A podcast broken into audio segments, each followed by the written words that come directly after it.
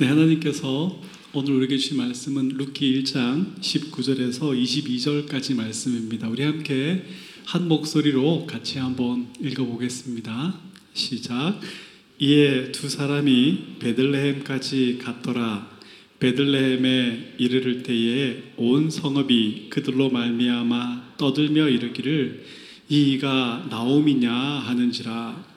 나오미가 그들에게 이르되 나를 나오미라 부르지 말고 나를 마라라 부르라. 이는 전능자가 나를 심히 괴롭게 하셨음이니라. 내가 풍족하게 나갔더니 여호와께서 내게 피어 돌아오게 하셨느니라. 여호와께서 나를 징벌하셨고 전능자가 나를 괴롭게 하셨거늘 너희가 어찌 나를 나오미라 부르느냐 하니라. 나오미가 모압 지방에서 그의 며느리 모압 여인 룻과 함께 돌아왔는데 그들이 보리추수 시작할 때에 베들레헴에 이르렀더라. 아멘. 하나님 준비해 놓으셨다라는 제목으로 하나님 말씀을 전하겠습니다. 룻기의 배경이 되는 사사시대는 이스라엘의 왕이 없으므로 사람이 각각 그 소견에 옳은 대로 자기가 옳다 여기는 대로 자기 마음대로 살던 시대였습니다. 선악과를 베어먹은 인간은 하나님의 말씀이라는 기준을 버리고 자기의 소견대로 살아가고자 하는 본성을 가지고 있습니다.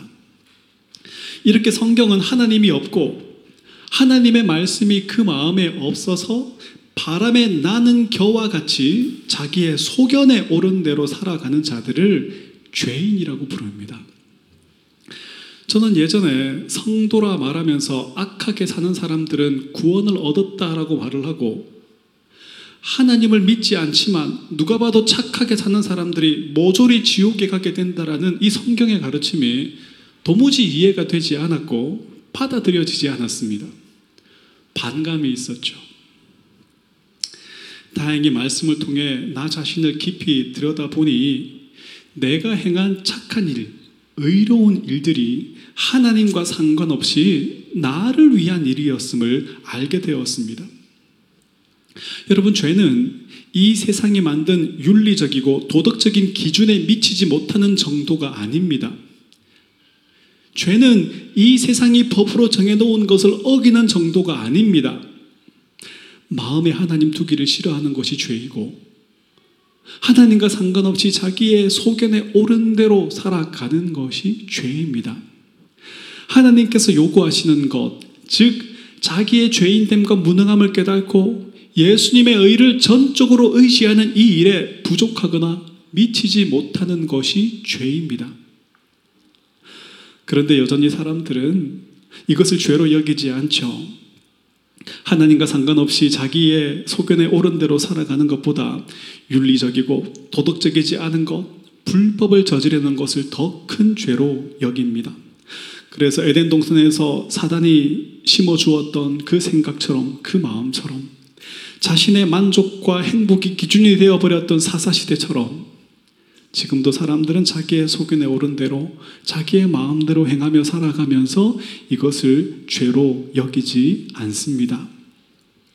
여러분, 사람들이 모두 다 자기의 만족을 쫓아 살면 모두가 만족하고 행복해야 되잖아요.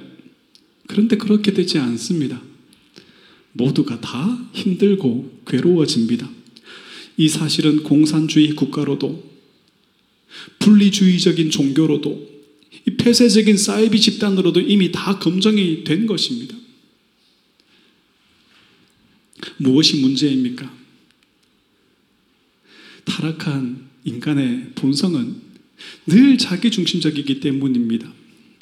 타락한 인간은 남들보다 더 많은 것을 가지고 남들보다 더 많은 것을 누리고 남들보다 더 높은 곳에 오르려고 하는 욕심과 욕망에 끌려갑니다. 그래서 결국 지배층과 교주만 왕노릇하게 되고 나머지 모든 사람들은 고난을 당하고 착취를 당하게 되어 있습니다. 이렇게 하나님을 떠나 죄의 종이 되어버린 인간들이, 타락한 본성을 가진 인간들이 저마다 옳다고 여기는 대로 살아가는 것, 이것이 바로 죄입니다. 의인들의 길은 여호와께서 인정하시나 이 죄인들의 길은 망합니다. 악인들은 이 의인들의 모임에 들지 못합니다.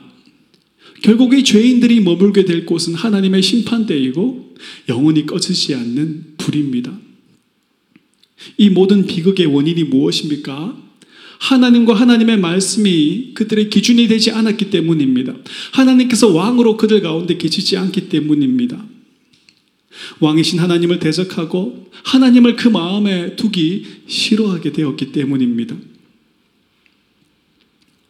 이 땅의 모든 인간들의 유일한 소망은 하나님께서 다시 그 마음에 왕이 되어주시는 것입니다. 하나님이 왕이심을 다시 고백하고 그 하나님의 주권 아래 살아가는 것입니다. 하나님의 말씀이 그 삶의 기준이 되는 것입니다. 하나님은 이 사실을 룻기를 통해서 우리에게 들려주십니다. 하나님은 아비멜렉의 가정을 통해 왕이신 하나님을 버리고 모압 백성으로 살아가고 있는 우리의 모습을 보여주십니다. 그리고 회복의 시작은 하나님의 은혜를 구하고 은혜가 풍성하신 그 하나님께 나아가는 것임을 우리에게 알려주십니다. 보아스의 실체이신 예수님이 우리의 참된 남편이 되어주시고 다윗 왕의 실체이신 예수님이 우리의 왕이 되심으로 우리가 얻게 될 참된 기쁨과 평안과 안식들을 우리에게 설명해 주십니다. 이것이 룻기의 메시지이고 성경 전체의 메시지입니다. 저는 룻기 말씀을 통해서 우리 모두가 예수님을 신랑이요 왕으로 모시고 섬기고 높이며 살아가는 참되고 영원한 복과 즐거움 속에 살아가게 되기를 주님의 이름으로 축복합니다. 모압으로 갔던 엘리멜렉의 가정에 위기가 찾아왔습니다. 엘리멜렉이 죽고 두 아들이 죽었습니다. 베들레헴을 떠날 때 가져갔던 많은 재산도 다 바닥이 났습니다. 나오미와 이 두 며느리, 모압 여인 두 며느리는 아무런 이제 소망이 없게 되어버렸습니다. 괴롭고 힘든 시간이 찾아왔습니다. 어둠과 절망의 시간이 찾아왔습니다. 나오미는 자신의 인생의 가장 힘들고 절망적인 순간에 복음을 듣게 됩니다. 하나님께서 베들레헴에 다시 양식을 주셨다라는 복된 소식이었습니다. 나오미는 하나님께로 돌아갈 결심을 합니다. 이 결심의 순간은 나오미에게 있어서 자존심이 상하고 굴욕스러운 순간입니다. 하지만 바로 이 결정을 통해서 나오미는 하나님의 은혜와 하나님의 회복의 그 능력들을 경험하게 됩니다. 우리의 삶 속에서도 참으로 어두운 시간들이 찾아옵니다. 실패와 좌절의 순간들이 찾아옵니다. 사람들이 우리를 향해서 수근수근대는 그런 순간들이 찾아옵니다. 아무런 소망이 보이지 않는 깊은 절망의 때가 우리에게도 찾아옵니다. 누군가 기속말 하는 걸 보면 다 내 이야기 하는 것 같고 말이죠. 상대방의 그 어떤 호의도 나를 무시하는 것처럼 느껴질 때가 있습니다. 그래서 주변 사람들에게 화를 버럭버럭 내게 되고 나를 방어하게 되고 다른 사람을 공격하게 됩니다. 자존심이 강한 사람들은 다른 사람들에게 욕먹고 창피당하는 것을 너무너무너무 싫어합니다. 죽는 것보다 더 싫어합니다. 그러나 화를 낸다거나 자기 잘못을 숨긴다고 해서 막 나를 막 철통같이 보호하고 다른 사람들을 물어뜯으며 공격한다고 해도 우리의 이 영적인 흉년이 끝이 나는 것이 아닙니다. 나오미처럼 자존심이 상하고 굴욕을 겪어도 좋습니다. 사람들이 나를 욕하고 저주해도 괜찮습니다. 하나님의 은혜만 나를 일으킬 수 있을 수 있음을 믿고 그 하나님의 은혜를 붙드는 이 고백, 이 삶의 결단이 우리에게 필요한 것입니다. 오직 하나님의 은혜만 바라보면 사람들이 주는 상처는 얼마든지 아무렇지 않게 수용할 수 있습니다. 나오미를 보십시오. 나오미가 고향 베들레헴으로 돌아왔습니다. 베들레헴은 나오미의 이야기로 시끌벅적해졌습니다. 19절을 같이 한번 다시 읽어볼까요? 자, 시작. 이에 두 사람이 베들레헴까지 갔더라. 베들레헴에 이를 때에 온 성읍이 그들로 말미암아 떠들며 이르기를 이가 나오미냐 하는지라. 예상했던 일이죠. 우리가 나오미의 입장이 된다면 아무도 만나고 싶지 않을 것입니다. 자존심이 그냥 바닥으로 떨어져서 몸과 마음도 잔뜩 움츠려 들 것입니다. 나를 철통같이 보호하고 누군가 나를 공격하는 것 같으면 이리 때처럼 막 물어뜯게 될 것입니다. 나를 향한 그 어떤 배려나 호의도 다 나를 무시하는 것처럼 느껴질 것입니다. 그런데 여러분, 나오미는 주변 사람들의 시선이나 말과 태도에 크게 신경 쓰지 않습니다. 이거 다 예상하고 왔고요. 나에게 정말 필요한 것은 하나님의 은혜입니다. 이 고백만 가지고 왔기 때문입니다. 나오미는 사람들에게 이렇게 말합니다. 20절과 21절을 같이 한번 읽어볼까요? 자, 시작. 나오미가 그들에게 이르되 나를 나오미라 부르지 말고 나를 마라라 부르라. 이는 전능자가 나를 심히 괴롭게 하셨음이니라. 내가 풍족하게 나갔더니 여호와께서 내게 비어 돌아오게 하셨느니라. 여호와께서 나를 징벌하셨고 전능자가 나를 괴롭게 하셨거늘 너희가 어찌 나를 나오미라 부르느냐 하니라. 나를 나오미라 부르지 말고 마라라 불러라. 그 나오미의 뜻은 나의 즐거움, 사랑스러운 자, 은혜로운 자, 이런 뜻입니다. 마라의 뜻은 쓰다, 슬프다, 괴롭다, 반항하다, 이런 뜻입니다. 여러분, 우리가 하나님의 말씀 안에 있을 때, 교회가 하나님의 말씀 위에 서 있을 때, 우리는 하나님의 사랑과 하나님의 은혜를 누리게 됩니다. 하나님 주시는 즐거움으로 가득 차게 됩니다. 잠시 어려움을 겪어도 이겨낼 힘을 주시고 회복의 은혜를 누리게 하십니다. 그런데 하나님의 말씀을 떠난 우리의 삶은 곧장 슬픔과 괴로움에 사로잡힙니다. 하나님을 떠난 그 인생의 끝은 하나님의 심판과 영원한 형벌입니다. 여러분, 에덴 동산을 쫓겨난 삶에 찾아온 것이 무엇입니까? 가시와 엉겅퀴와 끊임없이 싸워야 하는 삶입니다. 땀 흘려 수고함과 해산의 고통입니다. 질병과 죽음, 미움과 다툼과 살인과 전쟁입니다. 죄의 종, 사단의 종으로 이리저리 끌려다니며 살다가 하나님의 심판을 받고 영원한 형벌을 받는 삶입니다. 이렇게 하나님을 떠난 삶, 하나님과 멀어진 삶, 하나님과 원수된 삶은 결코 즐겁고 사랑스럽고 은혜롭지 않습니다. 슬프고 괴롭습니다. 씁니다. 나오미가 아니라 마라입니다. 누가 우리를 이 하나님의 심판과 영원한 형벌에서 건져낼 수 있습니까? 누가 하나님의 심판을 기다리고 있는 이 쓰고 슬프고 괴로운 우리의 삶을 즐거움으로 바꾸어 내실 수 있습니까? 오직 하나님만이 이 일을 하십니다. 나오미는 바로 이 하나님을 바라보았습니다. 그리고 이 하나님께 나아갔습니다. 사람들이 뭐라 하든 이 하나님의 얼굴을 구하였고 이 하나님의 위로와 이 하나님의 도우심만 구하였습니다. 여러분, 나오미가 실패한 것이 부끄럽고 사람들의 놀림감 되는 게 싫어서 베들레헴으로 가지 않았다면, 사람들의 이 놀림감이 되는 게 싫어서 아무도 만나지 않고 집 밖으로 나가지도 않고 그랬다면 그냥 우울증 걸려 죽은 여인으로 성경은 기록되었을 것입니다. 그런데 나오미는 사람들에게 솔직하게 말합니다. 너희가 다 아는 것처럼 내가 풍족하게 나갔다가 이제 빈손으로 돌아왔다. 하나님 나를 치셔서 나를 괴롭게 하셨다. 이제 나를 말하라 불러라. 쓰라리고 괴롭고 슬픈 여자라고 불러라.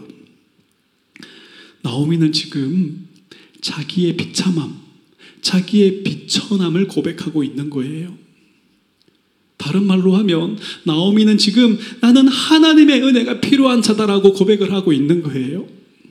여러분, 하나님의 구원의 은혜, 회복의 은혜는 자기의 비천함, 자기의 비참함을 알고 자기가 하나님의 은혜가 필요한 죄인이고 무능한 자임을 알고 하나님의 은혜를 구하는 자에게 주어집니다. 놀랍게도 이 온유하고 겸손한 마음을, 가난한 마음을 우리에게 부어주시는 분이 하나님이세요. 마태복음 15장을 보면 이방 여인이며 가나안 여인인 한 명이 예수님에게 나와서 소리를 지릅니다. 주 다윗의 자손이여 나를 불쌍히 여겨주십시오. 내 딸이 흉악한 귀신에게 들렸습니다. 예수님 정말 뜻밖의 놀라운 답을 주십니다. 내가 자녀의 떡을 취하여서 개들에게 주는 것이 마땅치 않다. 나는 이스라엘의 잃어버린 양들을 위해서 보냄을 받았지 개와 같은 이방인인 너희를 위하여 보냄을 받지 않았다, 이 말이에요.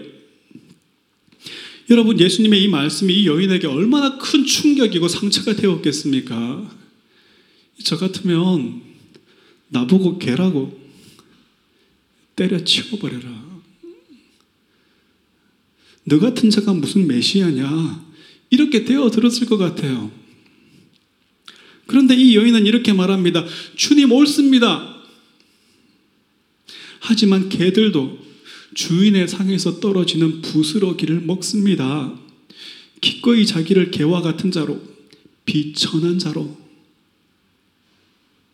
주인의 상에서 떨어지는 부스러기라도 핥아먹는 자로 여긴 것입니다. 주님은 이 여인을 향해서 여자여 내 믿음이 크도다, 내 소원대로 되리라 말씀하셨습니다. 여러분, 하나님은 종종 우리를 나오미처럼 이 인생의 밑바닥까지 끌어내리십니다. 이 이방 여인, 가나안 여인처럼 하나님은 종종 우리를 짓밟아 낮추십니다. 우리의 비천함, 우리의 비참함, 우리가 예수님의 이 십자가 은혜, 부스러기 은혜가 필요한 자임을 알게 하셔서 결국 우리의 입술을 통하여 그렇습니다. 나는 마라입니다. 나는 개와 같습니다. 나는 죄인이고 영원한 사망에 던져질 자입니다. 나에게는 하나님의 은혜가 필요합니다. 나에게는 예수님의 십자가가 필요합니다. 주인의 상에서 떨어지는 부스러기 은혜라도 저에게 주십시오. 이 고백이 있게 하십니다.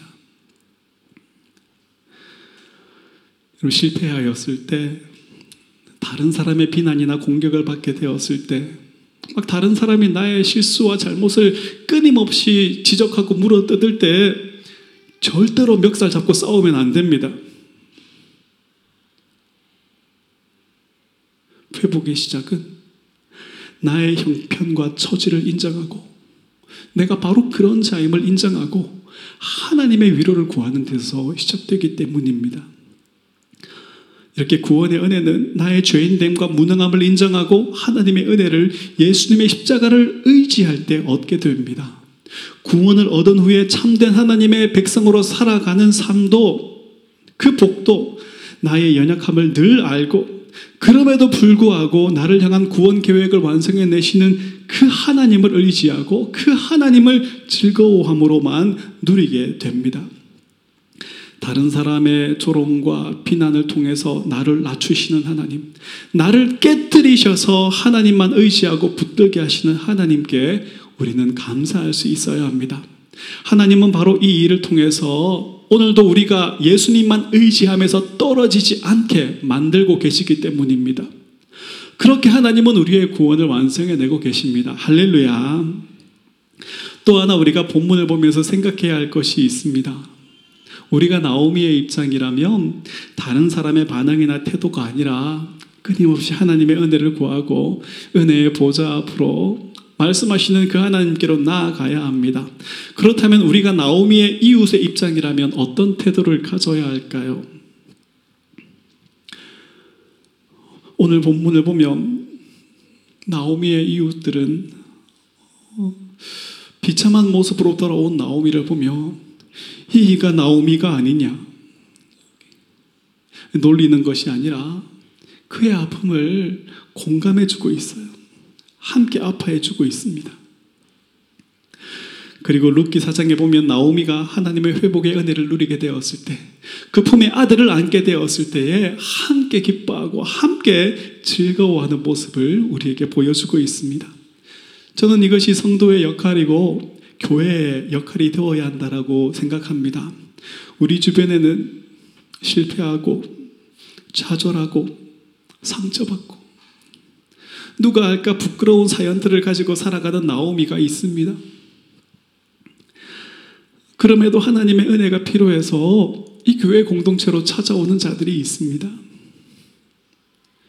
여러분, 우리는 얼마든지 말로 이러한 사람들에게 고통을 안겨줄 수 있습니다. 하지만 반대로 우리를 통해서 하나님의 위로와 회복의 은혜를 깊이 경험하고 누리게 만들어줄 수도 있습니다. 로마서 12장 15절에서 즐거워하는 자들과 함께 즐거워하고 우는 자들과 함께 울라 말씀하십니다. 저는 이것이 새생명교회 공동체의 모습이 되었으면 좋겠습니다.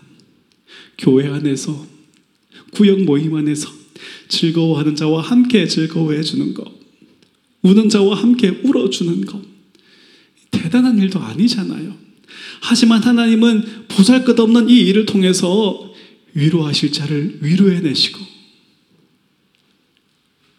절망과 그 사망의 구덩이에서 끌어내십니다. 하나님은 직접 말씀으로 우리를 위로하시기도 하시지만 나를 통하여 다른 사람을 위로하시기도 하시고 다른 사람을 통하여 나를 위로하시기도 하십니다. 말에는 힘이 있습니다. 어떤 말은 하나님의 마음을 전해주고 위로해주고 살려내는 힘이 있습니다. 그런데 어떤 말은 어떤 사람을 깊은 절망과 좌절에 다시 빠뜨리고 지옥에 떨어뜨리는 힘이 있습니다. 여러분, 우리는 주위에 있는 나오미에게 어떤 역할들을 하고 있습니까? 새생명교회는 하나님의 은혜를 구하며 찾아오는 영적인 나오미들에게 어떤 역할들을 하고 있습니까? 하나님, 나의 입술의 모든 말과 나의 마음의 묵상이 주께 연락되기를 원합니다. 오늘도 나의 말과 행동을 통하여 하나님의 위로가 흘러가게 하옵소서. 저와 여러분이 새생명교회가 서로에게 위로와 회복의 통로가, 축복의 통로가 되어져가는 은혜가 있기를 주님의 이름으로 축복합니다. 나오미가 다시 하나님께 나오기로 결심을 하고 베들레헴으로 돌아왔을 때 어떤 일이 기다리고 있었습니까? 추수의 때가, 회복의 때가 기다리고 있었습니다. 우리 22절을 다 같이 읽어볼까요? 시작. 나오미가 모압 지방에서 그의 며느리 모압 여인 룻과 함께 돌아왔는데 그들이 보리추수 시작할 때에 베들레헴에 이르렀더라. 아멘. 그동안은 흉년이 들어서 추수할 것이 없었습니다. 그런데 이제는 보리추수할 때가 되었습니다.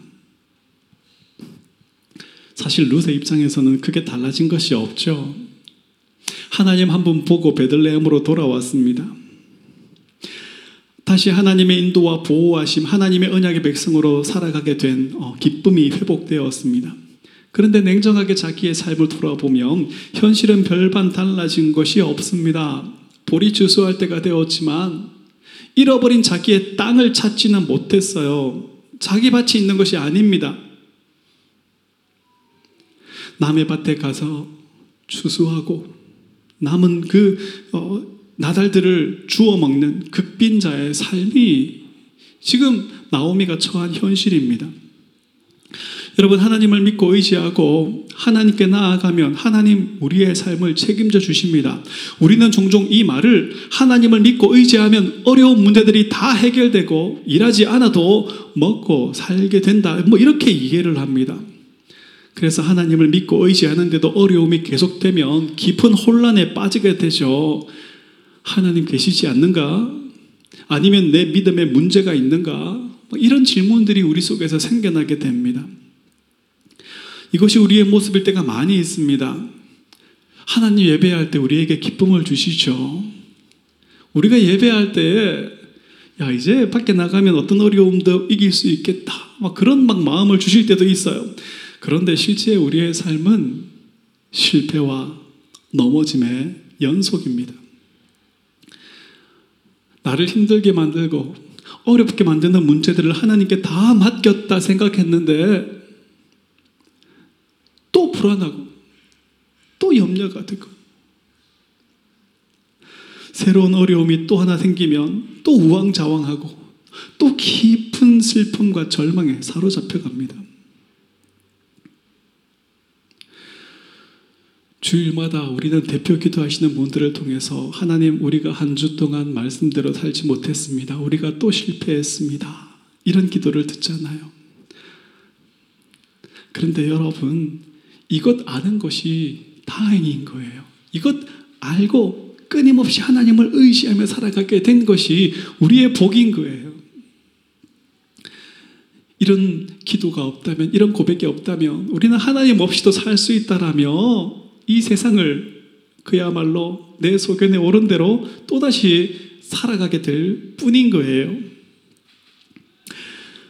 상황이 바뀌지 않은 것 같지만 우리가 분명하게 기억해야 할 것은 나오미가 일어나 하나님께로 나아갔을 때 하나님은 준비해 놓으신 은혜를 나오미에게 누리게 하셨다라는 것입니다. 그리고 더 큰 은혜와 위로와 그 삶의 풍성함들을 준비해 놓으셨다라는 것입니다. 지금은 남의 밭을 기웃거리며 나달이나 주워 먹어야 하는 상황이지만 하나님은 더 크고 놀라운 일들을, 더 풍성한 것들을 준비해 놓으셨다는 거예요. 나오미는 지금 비록 자기 밭에서 자기의 보리를 추수할 수 없었지만 보아스를 통해 풍성한 양식을 공급해 주시는 그 구원의 하나님을 누리게 됩니다.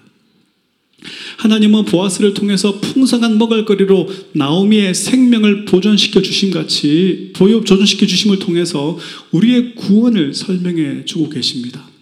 하나님은 보아스의 원형이 되신 예수님을 통하여 우리를 먹여 주십니다. 예수님은 우리에게 자신을 생명의 떡으로 내어 주심으로 영원한 생명을 주시는 분이십니다. 하나님께서 보아스를 통해서 나오미를 절망과 비참함에서 마라의 삶에서 건져주심으로 영광과 찬송을 받으셨습니다. 하나님은 예수 그리스도를 통해서 우리를 절망과 비참함, 이 마라의 삶에서 건져주심으로 찬송과 영광을 받으십니다. 할렐루야. 다시 한번 20절을 보십시오. 나오미는 자기의 이름을 이제 마라라 부르라 라고 요구합니다. 마라의 뜻이 뭐라고요? 쓰다, 괴롭다, 불순종하다, 반역하다, 이런 뜻입니다. 여러분, 재밌는 것을 보면 복음서에서 예수님의 주변에는 유독 마리아라는 여인의 이름들만 등장합니다. 누구의 어머니 마리아, 어디 사는 마리아, 그 외에 여러 명의 여인들이 있더라, 이런 식으로 성경은 표현해 놓았어요. 이 마리아라는 이름은 히브리어 메리에서 파생된 것인데 히브리 여자들의 가장 흔한 이름 중에 하나였습니다. 마리아라는 이름의 이 히브리식 표기가 바로 미리암입니다. 미리암은 모세의 누이였는데 모세가 구스 여인을 아내로 맞이하는 것을 비방하다가 나병에 걸렸던 인물이죠. 하나님은 모세를 향한 이 미리암의 비방을 하나님의 권위에 대한 불순종, 하나님의 일하시는 데 있어서의 반역으로 여기셨던 거예요. 하나님 지금 모세를 통해서 구원 역사를 이루어내고 계십니다. 모세를 향한 이 미리암의 비방은 그 의도가 정말 모세를 사랑하고 모세를 아끼는 마음에서 나온 것일 수도 있지만 결과적으로 모세의 권위를 하나님의 백성들 앞에서 무너뜨리는 행위가 되고 말았습니다. 마라라는 말의 의미처럼 이 미리암은 하나님께 반역과 불순종의 자리에 서게 된 것입니다. 그래서 하나님은 이 일에 개입하셔서 미리암을 치신 것입니다. 모세가 하나님께서 자기에게 맡겨신 이 구원 역사를 끝까지 완성해내게 하기 위해서입니다. 출애굽기 15장을 보면 이 마라라는 지명이 직접 등장을 하게 됩니다. 이스라엘 백성들이 광야를 지나다가 힘겹게 물을 발견했습니다. 그런데 그 물은 써서 마실 수 없는 물이었습니다. 그래서 그곳의 이름을 쓰다라는 의미를 가진 이 마라라고 불렀던 거예요.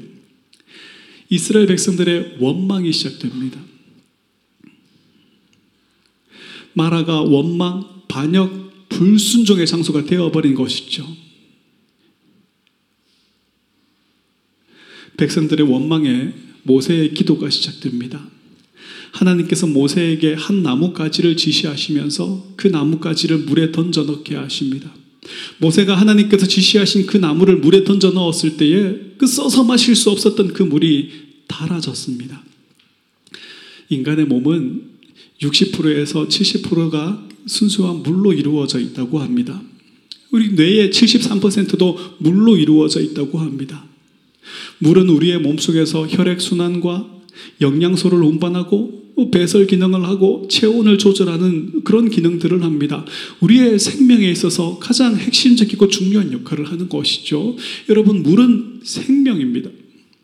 물이 아무리 많아도 써서 마실 수 없는 물은 우리에게 생명을 주지 못합니다. 하지만 한 나뭇가지가 물에 던져졌을 때에 그 물은 생명을 주는 물이 되었습니다. 이 나뭇가지가 누구를 가리킵니까? 나무에 달려 죽으신 예수님을 가리킵니다. 하나님은 아담과 하와에게 선악을 알게 하는 나무의 열매를 먹으면 반드시 죽으리라 말씀하셨습니다. 이 약속을 듣고도 사단의 말을 듣고 선악을 알게 하는 나무의 열매를 먹은 인간은 죽은 자가 되었습니다. 인간은 하나님께 순종함으로 하나님 안에서 모든 좋은 것을 영원히 누릴 수 있었던 존재에서 이제는 하나님께 불순종하고 하나님께 대적하고 하나님과 원수로 살다가 영원한 사망에 던져질 쓴 존재가 되고 말았습니다. 예수님 주변에 왜 하나님의 권위에 도전했던 미리암, 마라, 마리아만 있습니까? 하나님께 반역하고 하나님과 원수되어 살아가고 있는, 그래서 하나님의 심판과 영원한 형벌 아래 놓여있는 우리의 모습을 보여주고 있는 거예요. 하나님께 반역하고 불순종하고 살아가고 있는, 그래서 하나님의 심판과 영원한 형벌이 기다리고 있는 바로 우리가 마리아이며 마라인 것입니다. 하나님의 뜻을 구하고 하나님의 뜻이 이루어지는 것으로 즐거워하기보다는 내가 나의 삶의 중심이 되어서 무엇이든지 내가 원하는 대로 되기를 좋아하는 우리, 사단의 종으로 살아가고 있는 우리가 마리아이며 마라인 거예요. 하나님은 늙은 몸에 이방 며느리를 데리고 온 아무것도 기대할 것 없는 쓰디쓴 인생이 되어버린 나오미를 절망에서 건져내십니다. 하나님께 반역하고 불순종하였다가 남편과 아들들을 다 잃어버리고 쓰디쓴 인생이 되어버린 나오미에게, 이 마라에게 구원의 은혜를 베푸십니다. 하나님께서 나오미, 이 마라를 구원하시기 위해 행하신 일이 무엇입니까? 보아스를 참된 신랑으로 주신 것입니다. 하나님께서 하나님께 반역하여 하나님과 원수된 미리암, 마리아들을 구원하시기 위해 행하신 일이 무엇입니까? 예수님을 참된 신랑으로 주신 것입니다. 귀신 들렸던 마리아가, 사단의 아내였던 마리아가 이제 참된 신랑이신 예수 그리스도를 만나고, 우리 주님께서 그 옷자락으로 이 마리아를 덮어주심으로 하나님께 의롭다 여김을 얻게 되었습니다. 예수님과 한 몸을 이루게 되었고, 예수님께서 이루신 그 승리의 혜택을 누리게 되었고, 예수님께서 받으실 그 영광에 함께 참여할 자가 되었습니다. 성경은 이걸 구원이라고 표현하고 있는 거예요. 하나님 죄의 종된, 사단의 종된 우리를, 마라와 같은 절망과 쓰디쓴 삶을 살아가고 있는 우리를 위해 아들 예수님을 보내주셨습니다. 우리를 대신하여 나무에 매달려 죽게 하심으로 우리의 구원을 완성해 내셨습니다. 예수님의 그 부활의 승리가 우리의 것이 되게 하셨고, 예수님께서 받으실 그 영광이 우리의 것이 되게 하셨습니다. 마라, 즉 쓴물이었던 우리는 예수님을 통해서 단물이 되었습니다. 여러분, 나오미가 했던 일은 자기의 힘으로 이 쓰디쓴 자기의 인생을 바꿔보려고 했던 것이 아니에요. 자기의 인생, 자기의 팔자를 바꾸려고 했던 것이 아닙니다. 오직 하나님만이 이 쓴 물과 같은 나의 인생을 바꾸실 수 있는 분이심을 신뢰하고 그 하나님께 나아갔고요. 그 하나님의 은혜를 구했고요. 그 하나님의 은혜를 받아들였던 것이 나오미가 했던 일의 전부예요. 여러분, 하나님께 불순종하고 하나님과 원수되어 살다가 영원한 사망에 던져질 수밖에 없는 쓴물인 우리가 단물로 바뀔 수 있는 유일한 방법이 무엇입니까? 하나님께서 지시하신 나뭇가지 예수 그리스도만이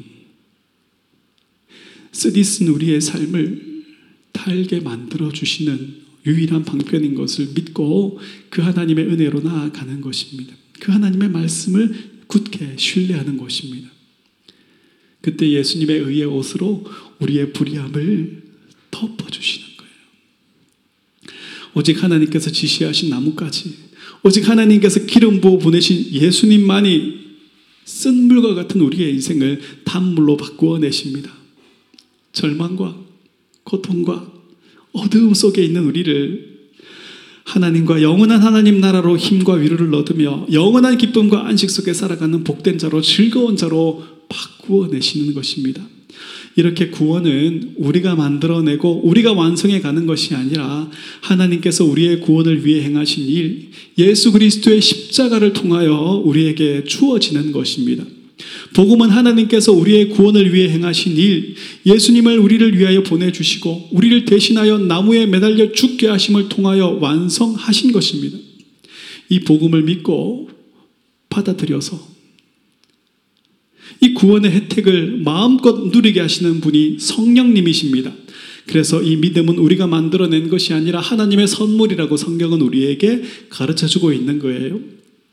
우리에게 이 복된 믿음을, 금보다 귀한 믿음을 선물로 주셔서 소망 없는 삶, 쓰디쓴 삶을 감사와 찬송과 즐거움으로 바꾸신 구원의 하나님을 영원히 즐거워하며 높이며 살아가는 저와 여러분 될 수 있기를 축복합니다. 말씀을 맺습니다. 어느 날 돼지 한 마리가 잠을 자고 있는데 코앞에 맛있는 홍시가 뚝 떨어졌습니다. 이 자다가 깬 돼지는 그 홍시를 먹고 그 맛을 잊지 못합니다. 다시 이 홍시 맛을 보기 위해서 땅을 헤집어 팝니다.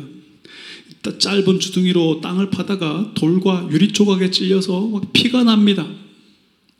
그런데도 멈추지 못해요. 결국 많은 피를 흘리고 바닥에 쓰러져 누웠습니다. 이 죽어가는 돼지의 얼굴 위에 하늘에서 홍시가 뚝 떨어졌습니다. 사람들은 이 세상에서 모압에서 행복을 찾습니다. 그러나 참된 행복과 영원한 생명은 하나님께서 하늘로부터 주시는 것입니다. 하나님께서 하늘로부터 보내주신 예수 그리스도만이 영원한 생명을 주시는 떡이십니다. 예수님만이 쓴 물을 단물로 바꾸어내시는 나뭇가지이십니다. 우리가 우리의 시선을 이 하나님께로 향할 때, 이 하나님께로 돌릴 때 하나님의 일하심이 시작될 줄 믿습니다. 우리가 세상에서 모압에서 행복과 즐거움을 찾던 이 어리석고 무익한 일을 버리고 이제 돌이켜 하나님을 우리의 소망과 즐거움으로 바라보기 시작할 때 하나님의 일하심이 우리의 삶에 힘있게 시작될 줄 믿습니다. 우리의 삶에 보리추수의 때가 시작되게 하실 줄 믿습니다. 예수님을 통하여 쓰디쓴 우리의 삶이 하늘 소망과 즐거움으로 가득 차게 될 줄 믿습니다.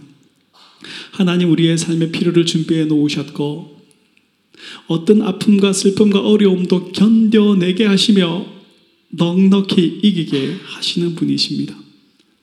또한 세상에서 많은 것을 얻고 누리게 된다 할지라도 그것으로 참된 기쁨과 힘으로 여기지 않고 구원의 하나님으로, 참된 신랑이신 예수님으로 변함없이 끊임없이 즐거워하게 하십니다. 여러분, 하나님 준비해 놓으셨습니다. 이 하나님을 향한 믿음으로 사망의 음침한 골짜기를 지날 때에도 지팡이와 막대기로 우리를 돌보시는 하나님을, 모든 것을 합력하여 선을 이루어내시는, 우리를 복되게 유익되게 하시는 그 하나님을 신뢰하고 즐거워하며 큰 소리로 하나님을 찬송하며 이 음침한 골짜기도 지나갈 수 있게 되기를 우리 주님의 이름으로 축복합니다.